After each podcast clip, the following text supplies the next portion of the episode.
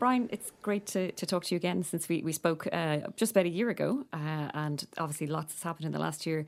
One thing that has happened is that you have released uh, another album, The Ship. And it, I was really intrigued by the, the, the, the format of it. You like it's laid out in four tracks, and two of the tracks are very, very long. Did it start out as an album, or what was the concept? No, it didn't start as an album, and it certainly didn't start as anything that was intended to be vocal or song like. I was invited by a Swedish electronic music studio, in fact, the oldest in the world, actually, to use their multi channel sound system. And they wanted me to make a sound installation in Stockholm. So I started working on that, thinking it would be just instrumental, ambient music. And at a certain point, I started singing because I discovered that I could sing the root note, which was a lower note than I've ever sung before. It's a low C. And so I thought, mm, I like that singing. so I started to think of a way that I could use my voice in it. So, of course, I started writing a song.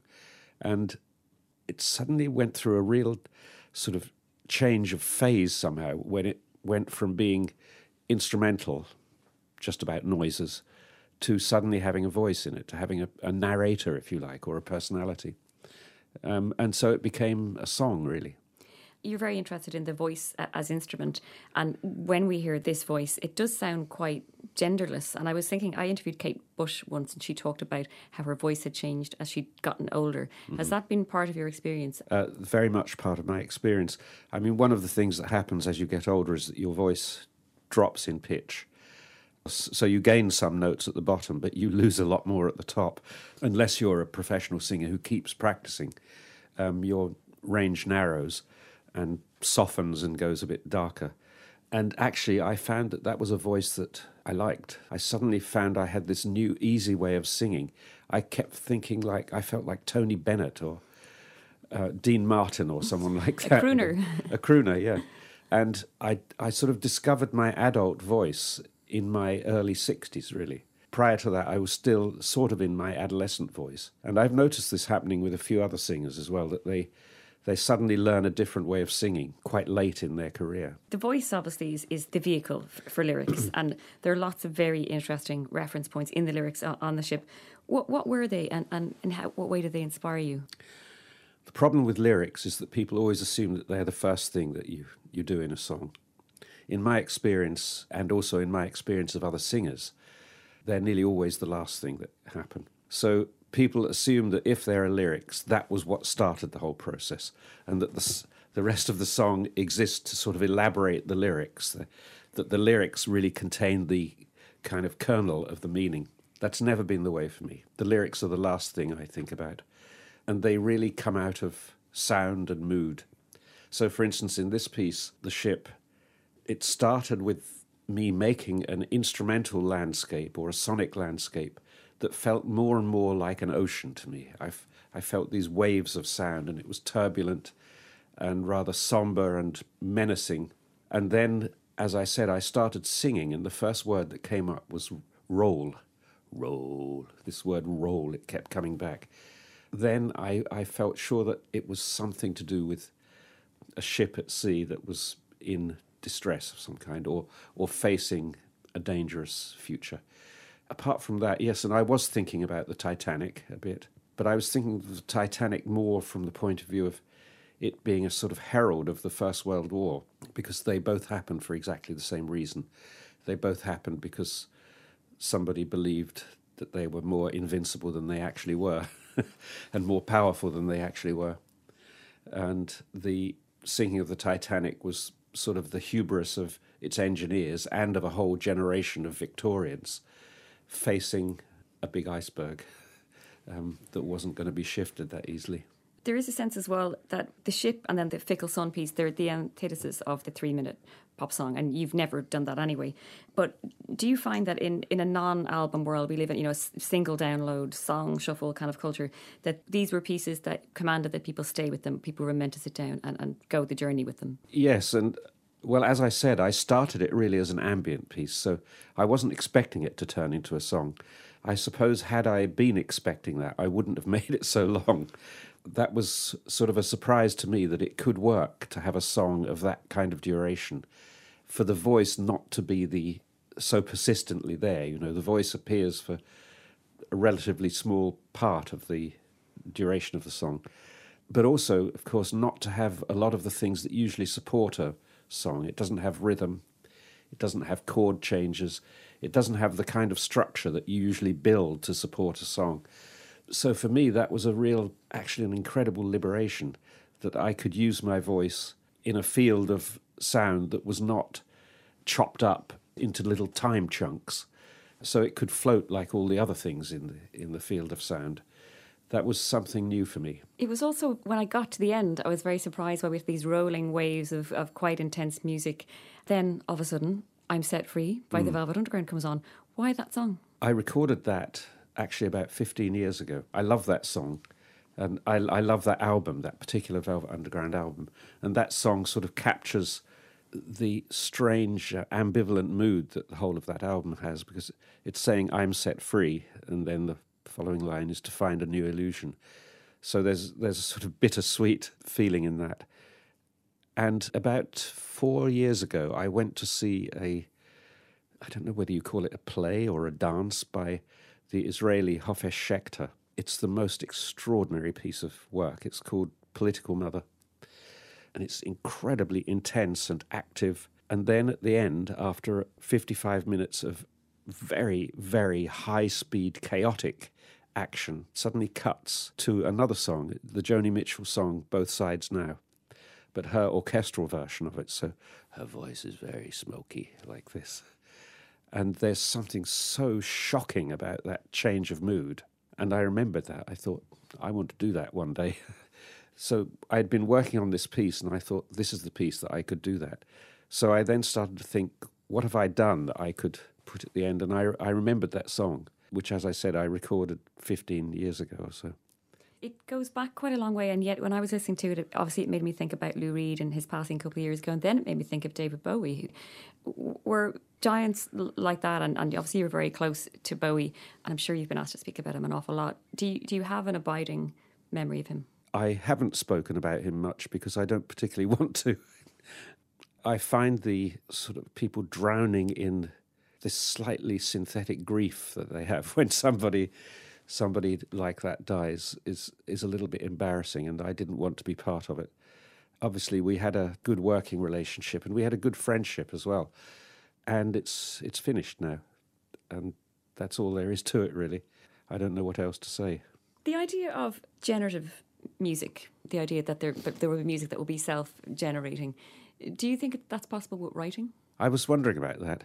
In fact, on the ship, I worked with something called a Markov chain generator, which is a, a sort of statistical randomizing mechanism, which works very well on writing. What you do is you put in a whole lot of different source material. You know, you can have a bit of Ulysses, a shopping list, some of the telephone directory, whatever you like. You put in chunks of text, and the generator looks at the text and assigns the probability of one word being followed by any other word and it looks at the text that you fed into it to to make that probability table. So it might say, you know, the, word red is followed um, by fire engine four percent of the time, by cheeks twelve percent of the time, by lips eighteen percent of the time, so on. And so when it comes up, when it's generating, if the word red comes up, then it chooses its next word by looking at that probability table so what it does, it makes a text that is sort of credible because it it is based on real texts, and the little um, poem, the prelude to "I'm Set Free" on the record, is is a text made in that way. But so is the music with that. So the piece of music underneath it is also generated by a Markov chain generator. Of course, with with all randomizing functions in art, what really counts is what you put in in the first place and what you choose to use out of what out of the end of it. You know, um, so with that particular one to generate that song, there was something like two thousand lines of text, of which I chose maybe forty. So there's a high rejection rate.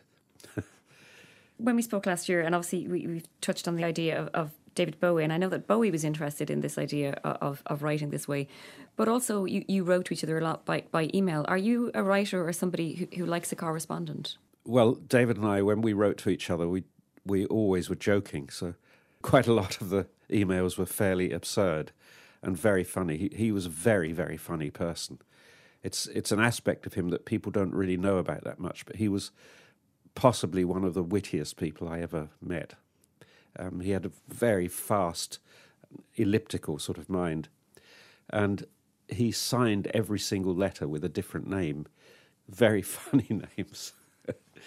and in fact, the last email I got from him a few days before he died was signed Dawn. um, yeah, it was, it was a typical sort of name he would choose. Um, Yeah. The idea of correspondence. I mean, obviously, it's different. It, I was writing things out by hand this morning. It's a different process when you're writing things out on paper, and obviously, Yes. you send a lot of email. But how do you feel about the idea of, of writing to people? There's a few people I've been corresponding with for many, many decades now. Jon Hassell is one of them. Stewart Brand is another.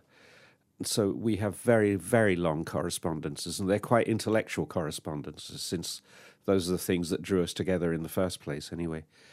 Then I have sort of silly correspondences like the one with David, um, which rarely became at all serious. And in fact, our time in the studio was the same. We we joked most of the time.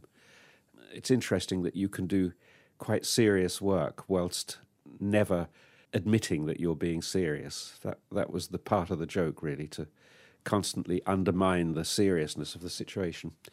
But as for writing, yes, I have to say I find it hard to write if I don't have another mind in my head when I'm doing it. So I think when I'm writing, I'm always writing to somebody in particular, even if that person is never going to receive that thing. For a long time, I wrote to Peter Schmidt, who was a friend of mine in my 20s and 30s.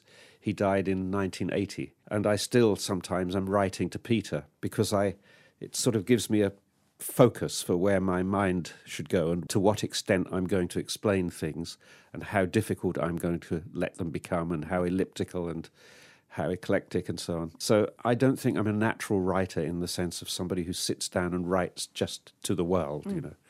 In terms of writing music and writing songs, um, Stephen King has a, a great book about the craft of writing, and he says that your first draft that you write should only ever be for yourself and nobody else. Do you take that approach or a completely opposite one to make to writing music? I don't have a single policy on that. Some things do happen to be pretty much perfect first time round. That's very lucky when that happens, but you have to recognize it that sometimes it does work that way and you're only going to make them worse. But then there's, as Picasso said, there's nothing worse than a brilliant beginning, which is sometimes something falls into place so well at the beginning that you don't really know where to go from there. You know it's not finished, but you don't know what else to do. You, you're worried that you're going to mess it up. The things that work most successfully for me are the the sort of slowly evolving, slowly getting better with occasional breakthroughs and then getting better for a while. The ship took a long time. That was um, two years' work in there. I mean, I wasn't at it every day, but but it appeared over two years. Well, over two and a half years actually. I wanted to ask you about something that I think you said very recently that you invented rap. I was partly joking to kind of annoy somebody. I was thinking that if I said that, somebody would say, "Oh, don't be so ridiculous." but actually, what I meant by it was that I remember sitting in a car with David Byrne in Los Angeles when, at the time, we were working on My Life in the Bush of Ghosts. So, for the benefit of your younger viewers, My Life in the Bush of Ghosts was a an album where instead of using singers, I took voices off the radio and off records and then put them into a new musical context. So often they were preachers or singers from other parts of the world. But it was an experiment that really hadn't been done before of pasting one music onto another. It's been done a lot since, but anyway, that while we were working on that, I remember sitting in this car and saying to David, I bet in the future there's going to be a kind of music that will be hardcore rhythm tracks with people screaming poetry over them. I, I said it because I'd been influenced by that band, The Last Poets. I don't know if you've ever heard of those. That was three young black guys who I think were from LA as well, who basically sung improvised poetry over percussion, bongos, and so on. And I thought, that's really a music of the future, this. And so I had this idea that in the future there would be a kind of music that would be animated street poetry. And I remember discussing this and saying that's going to happen. So, anyway, then we released My Life in the Bush of Ghosts. And about 10 years later, I read an interview with Hank Shocklee of Public Enemy. And somebody said, So, how did it get started? And he said, Oh, well, we heard this album by Brian Eno and David Byrne. and we were all very excited about it. So that's what that's what Public Enemy said. It must be true. How do you feel about the concept of of the album? I mean, we don't listen to things in a very linear fashion anymore, and I miss out on the idea of like liner notes. You don't get to read, you know, all the credits and see who's done what. Are you optimistic about the the album as a as an entity as a thing in the future? I have to say, I don't care at all. I don't even think about it. It doesn't matter to me. It's a format, you know. Mm. Um, it's been a very good format in some ways, but it's been breaking down for a long time. You know, when we when we moved from two sided albums to single long pieces, that was such a big change. People didn't realize, I think, how much of a change that was. The the move from vinyl to CDs. Yeah. Nothing to do with the quality of them. Who cares about that? But the difference is offering somebody two 20 minute suites, if you like, or offering them a 50 or 60 or even 70 minute suite. So for me, the album disappeared a long time ago, really. Mm. Are, are, you still as engaged with everything that goes on around you? And is it, how do you feel about where we are at the moment? Uh, I think we're in a bad place, but I've sort of thought for a long time that we had to be in that bad place before we'd get in anywhere better.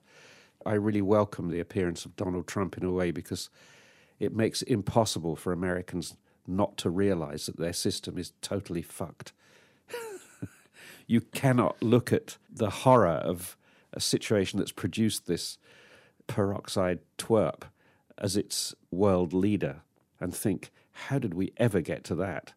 How did how could it have gone that wrong? That of all the 350 million people in the United States, somehow that person should have emerged as the leader. It's it's an amazingly poor uh, indication of how well the system is working. Mm. Or I should say, it's an amazing indication of how poorly the system is working. Mm. That's what I mean to say. And I, I think, you know, it had to get that bad for people to start thinking, you know, this really is not a good idea. Things aren't working well. So, you know, there are lots of things that count the amount of money in American politics, for example, mm. and the way money is used. It's pure corruption. Yeah. If it were happening in, you know, Afghanistan or Nepal or, or South America, we'd say, well, that's corrupt. Yeah. That's just corruption. And then if we start looking at the other things that are happening in America, like the privatization of the prison system, you couldn't think of a worse system. If you sat down, uh, if you got a sci fi writer to try to invent a really bad political idea, they would be very gifted to come up with something as yeah. truly disastrous as that you know, uh, how how about it? Creating a prison system where you you earn money by the number of people that are in prison. Okay, so so of course you lobby lawmakers so that they put more people in prison. You criminalize more and more trivial crimes, and prison, of course, is a a radicalization center. That's where you groom your criminals. Yeah, this is true. Do you feel that we, with with all of the things that are happening, that there's a sense we're sleepwalking into things again that we should know better? That's the horror of it. Yes. Mm. The most frightening book I ever read was by a historian called Sebastian Haffner, who was, funnily enough, the stepfather of the Peter Schmidt that I mentioned earlier. Sebastian Haffner grew up in Germany in the early part of the 20th century. So I think he was born in 1904 or something like that. Anyway, he was a student at the time that Hitlerism was just starting to emerge in Germany. And his book, it's called Defying Hitler, it's a short book, and I, I really think it's every every single person in Europe should read this book because it shows exactly that process of a civilized, literate, modern society being taken over by a complete thug. And it, you watch the process happening, and it starts exactly the same way every time. People laugh at the guy. Him, Trump, you've got to be kidding. And gradually, as with the Nazis, more and more little centers of power get taken over, and suddenly they aren't owned anymore by the people you thought owned them. In the case of Germany, they infiltrated the police and the army. The Nazis did. I mean, quite early on, mm. they made it difficult for a teacher to get a job unless they joined the Nazi party. So it was all at the beginning. It was all sort of jokey and almost innocent.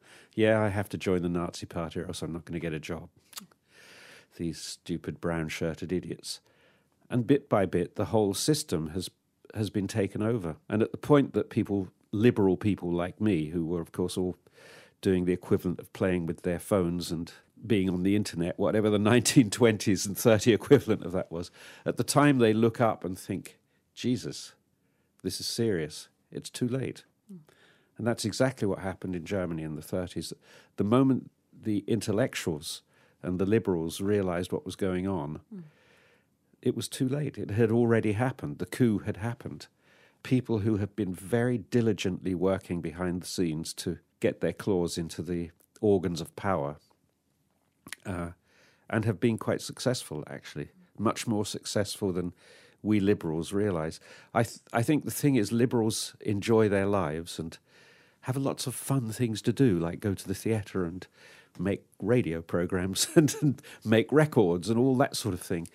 And the reactionaries don't have anything else to do. That's all they want.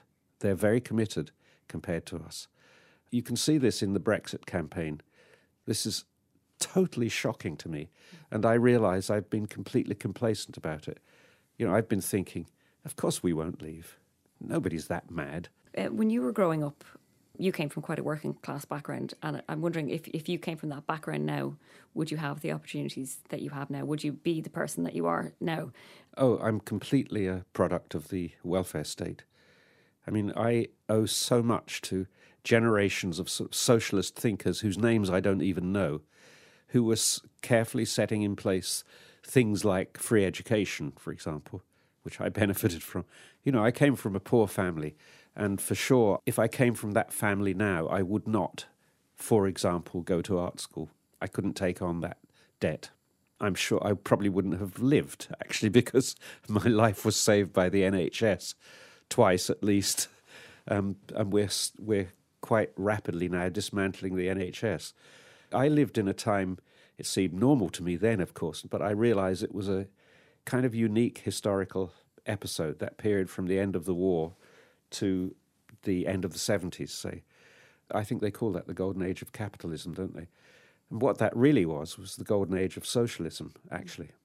Um, it was the time when capitalism and some sort of sense of social responsibility and social engineering were in some kind of a balance. It wasn't perfect, but it was good enough to allow for the possibility of a lot of social mobility so that a lot of people from the working classes, like me, were able to actually be looked after for long enough to establish ourselves. Because that's basically what it is. You know, if you don't have money, you can't keep going for long enough to get a foothold. I, I was telling someone this story last night. A couple of years ago, I heard a recording by a young singer, and I thought, this is a phenomenal talent. And I assumed that she was on her way and doing things. And then about um, a month ago, I was thinking, I wonder what happened to that person. She's working in a shoe shop now. She's from a poor family and she had to get a job. If you're not from a poor family, your parents can keep you going for a little bit. I don't blame them. you know, it's not they're not being malicious or elitist or anything. It's what you'd do if you could. If your kid is ready, you, you feel is ready to break through to something, but they just need a little bit of support, naturally you would help them. But if you're poor, you can't help them. And so they end up in a shoe shop. You know, I didn't end up in the shoe shop because I just claimed dole for six months. That six months was an, enough time for me to uh, join a band and become part of something. But I couldn't have done it without the dole. And I wouldn't get the dole now. I wouldn't qualify. Are you hopeful about the future for creative people, artists, musicians, painters, actors, writers? Yes, I am. I'm I'm an optimist in the long term. I'm a pessimist in the short term. By the short term, I mean 15 or 20 years. Because I do think things have to get bad before people are going to take them seriously enough to make them better. That always seems to be the pattern. You know, in the last century, of course, it, getting bad meant two really horrible wars. One hopes that they won't get that bad, but I suspect they might. Mm. But then each time we seem to emerge from those things in a slightly better position than we were the time before. So it's like a little step up, then a big fall down, then a little step, a little bit higher. It seems to be the path of human history that we have to keep having catastrophes to to learn something. You gave the John Peel lecture, and uh, you said in that art is everything that you don't have to do. So why do you do it? Those are two different uses of the word have to implied there. so what I meant by that was that there are some things you do have to do eating, shitting, having sex, so on. They're part of our survival as animals. Um, we will do them. But then humans, uniquely amongst animals, embroider all of those activities with a whole sort of layer of stylistic things that really aren't necessary. You know, you, you could just wear Hessian sacks and you'd be fine, really. But you, we don't. We wear Yves Saint Laurent and Levi's and Chanel and all those other things. We make we make a lot of choices, which I call stylistic choices, and that whole area of stylistic choices is the area called art, as far as I'm concerned. Sometimes it looks quite mundane, the choice of a haircut or of an earring or a way of putting on makeup or something. Other times it looks very grand, like a symphony or uh, a masterpiece, you know. But I think they're all essentially the same thing. They're all of they're us playing with style, and and I think we do it because it's a way that we locate ourselves in the world. It's a way we reach consensus about how we how we feel about where we are in the world. It's an endless conversation that everyone has with each other. So when I say we don't have to, I mean that we could not respond to any of those questions. You you don't have to have a hairstyle. You could just let it keep growing and never pay any attention to it. But it's very unusual to find people who don't have those stylistic interests.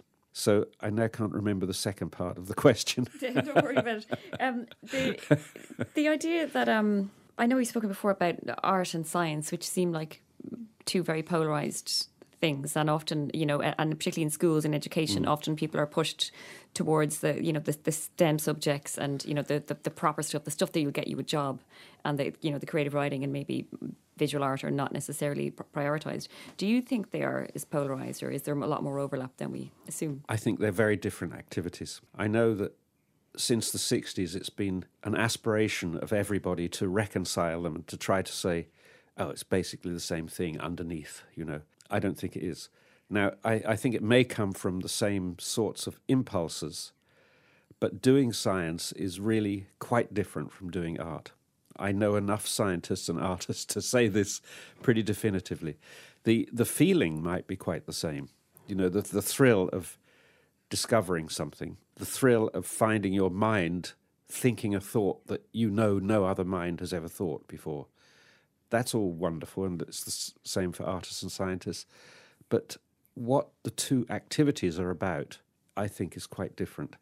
And I'm pleased that it is. You know, they really are different languages. The language of science is about testability.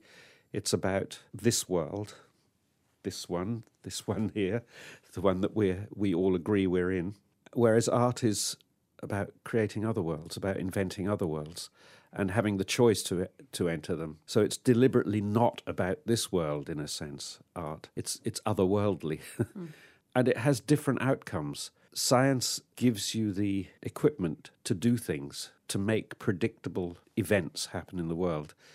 I would not want to be in an aeroplane designed by an artist. I really would prefer to be in one designed by engineers and scientists because I know that's got a much better chance of working in this world that I happen to live in than the one designed by the artist. Mm. But on the other hand, I don't want to go to movies or hear music designed by engineers either. So they they really exist for different uses for us, I think. Mm. You mentioned a quote to me I think is really interesting by Jeremy Deller, who said that uh, rock and roll was, was, the religion of the 20th century. Late 20th century, yeah. Yes. It, mm. what was he? What did he mean by that? And was he talking about a replacement for spirituality, a replacement for people not going to mass anymore? What What do you think he was? Well, he at? no, I don't think so. I, I, I should say that he said that in passing. He exhibited in one of his shows a sheet of paper from an exercise book, which was sold as and may well be um, John Lennon's exam results for 1956. So it, was, it had all the teachers saying um, sloppy writing needs to needs to pay more attention, that, that kind of thing. And it was for uh, June 1956. Um, and so Deller in the exhibition catalogue said something like a relic from the religion of the late 20th century, rock and roll. I, I don't know outside of that what his thoughts are, but I, I take it fairly seriously. I think he's absolutely right. That was the religion of the late 20th century. It was the one place where everybody had an investment and had feelings about it. There were very, very, very few people who didn't know what was going on in that, as opposed to, say, contemporary literature or even contemporary film. Or nothing was as universal as, as rock and roll was then. How is your a cappella group going? Because I know you you sing a lot of gospel songs. You're really interested mm. in gospel music. You, are you still meeting regularly, singing gospel songs? Every Tuesday. Every Tuesday. What do you sing? Oh gosh, well we have probably about eighty songs in the repertoire, and they range from old doo-wop songs to gospel songs to country. Then there's a couple of old English songs, like "Drink to Me Only with Thine Eyes" and "Early One Morning," those sort of madrigally type songs. What makes a song qualify, since none of us read music, is a song that everybody can sing. and everybody can harmonize relatively easy. So I realized quite early on in my a cappella days that you could divide popular music into two categories, which I call Jews and blues.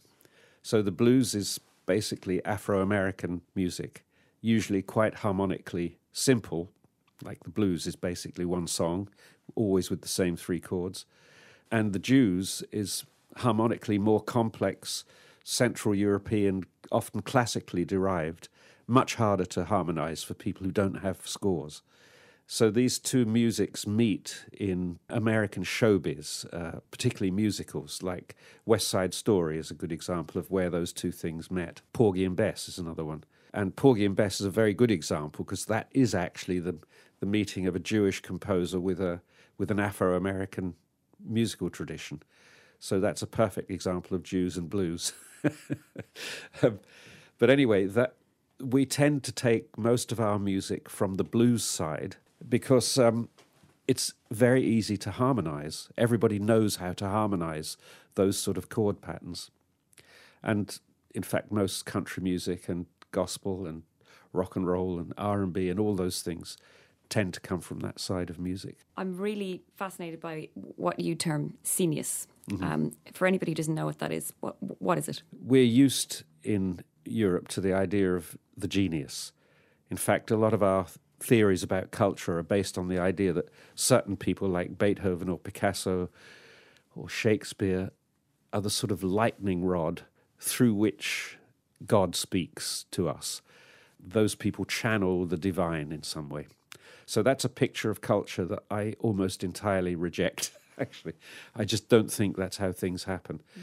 Clearly, there are gifted individuals. It's, I'm not saying that everybody is equal, quite the opposite. Everybody's different, actually, and incomparable in many ways. But anyway, this, this notion still exists that there are a few key players from, from whom culture issues. I became more and more convinced as I looked into it that this wasn't the case. And what was the case was that there were situations which involved lots of people, some of them artists, some of them not, some of them salonists or waiters or people who ran bars that artists like to hang out in, uh, publishers, gallerists, critics, writers, the public, of course. And there was always a whole scene of those, a very healthy ecosystem of all of those people.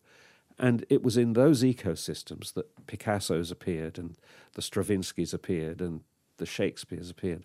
They didn't come out of nowhere, they came out of a whole ecosystem. So I thought there should be a name for that idea, the, the creative intelligence of a whole scene. So I took the word genius and turned it into scenius, S C E N I U S. And I I prefer that. It makes sense of a lot of history to me when you think of places like MIT or Xerox Labs or um, Bletchley Park, for example. They were all examples of places where, for some combination of quite mysterious reasons, really, a lot of great minds were produced there. And it's partly to do with everybody seeing what everybody else is doing and just stealing wholesale from them. You know, the whole thing about those situations is that everybody's watching, everybody's alert to what's going on. And so the acceleration of ideas is very, very fast. It happens instantly. Somebody, it's like a conversation, you know. Somebody says something, somebody else immediately comes up with something else, and then another thing, and it builds up together. It's much faster when people are in close contact. There's a sort of synergy that doesn't happen over a distance. I think this, what we call the 60s was one of them. Liverpool in the 60s was particularly one of them. So there are hot spots throughout history. I've always thought it would be a very nice um, animation to do, to do this sort of Scenius hotspots throughout history, just a map of the globe with bits starting to glow red. You know, think of the early Renaissance, of the time when Raphael, Michelangelo, and Da Vinci were all together, all alive at the same time, actually. And then think of the early 20th century when you had, in the same year, The Rite of Spring premiered, the Armory Show in New York with Duchamp and so on. 1913 was an amazing year. So many things happened. I dread another year like that because I I dread the catastrophe that follows it. That often does seem to happen that those peaks are reached just at the point things are ready to break up. You mentioned conversation, and it's been wonderful to, to get to chat to you again. Thanks so much for your time, Brian Eno. Thank you, Sinead. Thanks.